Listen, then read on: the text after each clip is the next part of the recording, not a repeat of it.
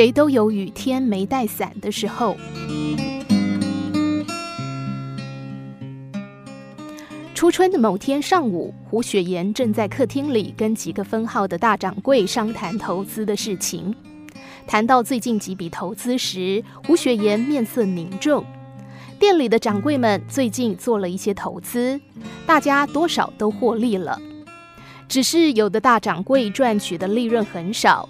胡雪岩绷着脸教训起其中几个在投资当中获利甚微的大掌柜。告诉他们，下次投资时必须分析市场，不要贸然投入资金。有个商人急需要周转，胡雪岩话还没说完，外面就有人进来禀告，说有商人急事求见。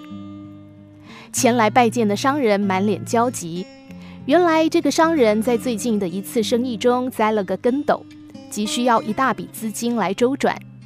为了救急，他拿出自己全部的产业，想以非常低的价格转让给胡雪岩。听完之后，掌柜们纷纷嚷嚷着：“这么一个天大的好机会，叫胡雪岩要好好把握。”没想到他做出的反应让掌柜们十分震惊。胡雪岩先不怠慢，他让商人第二天来等消息。自己则是连忙吩咐手下去打听是不是真有其事。手下很快就赶回来，证实商人所言非假。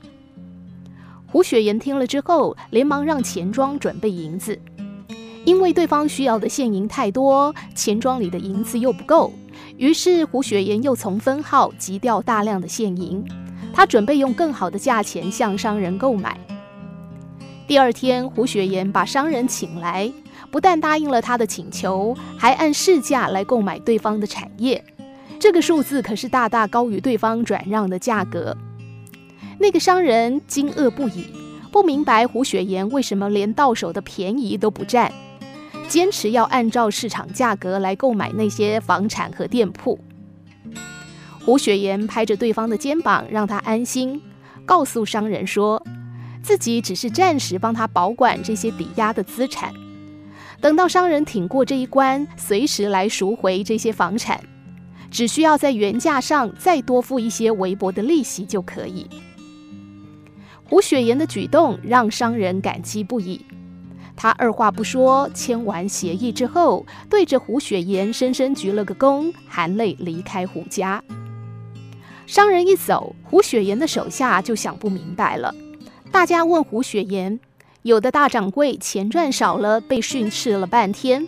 为什么他自己这笔投资赚得更少，而且到嘴的肥肉还不吃？不但不趁着对方急需要用钱的时候压低价格，还主动给对方多付些银子。胡雪岩喝着茶，讲了个自己年轻时的经历。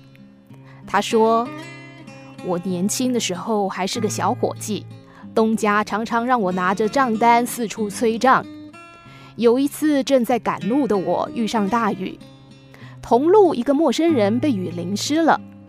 那天恰好我带了伞，便帮对方打伞。后来下雨的时候，我经常帮一些陌生人打打伞。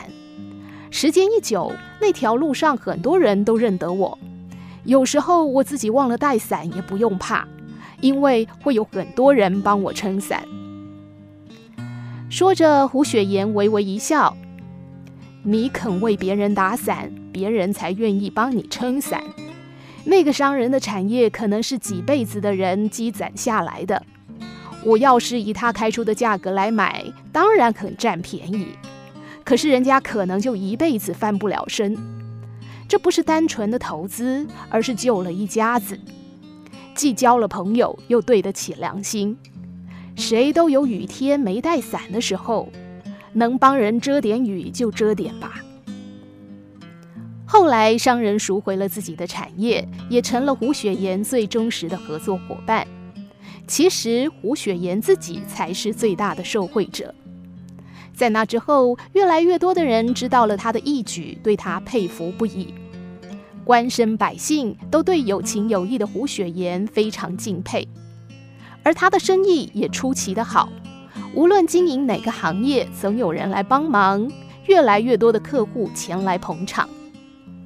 一个人的成功不是单靠自己努力就够。当别人有困难的时候，绝对不要吝啬伸出你的那把伞。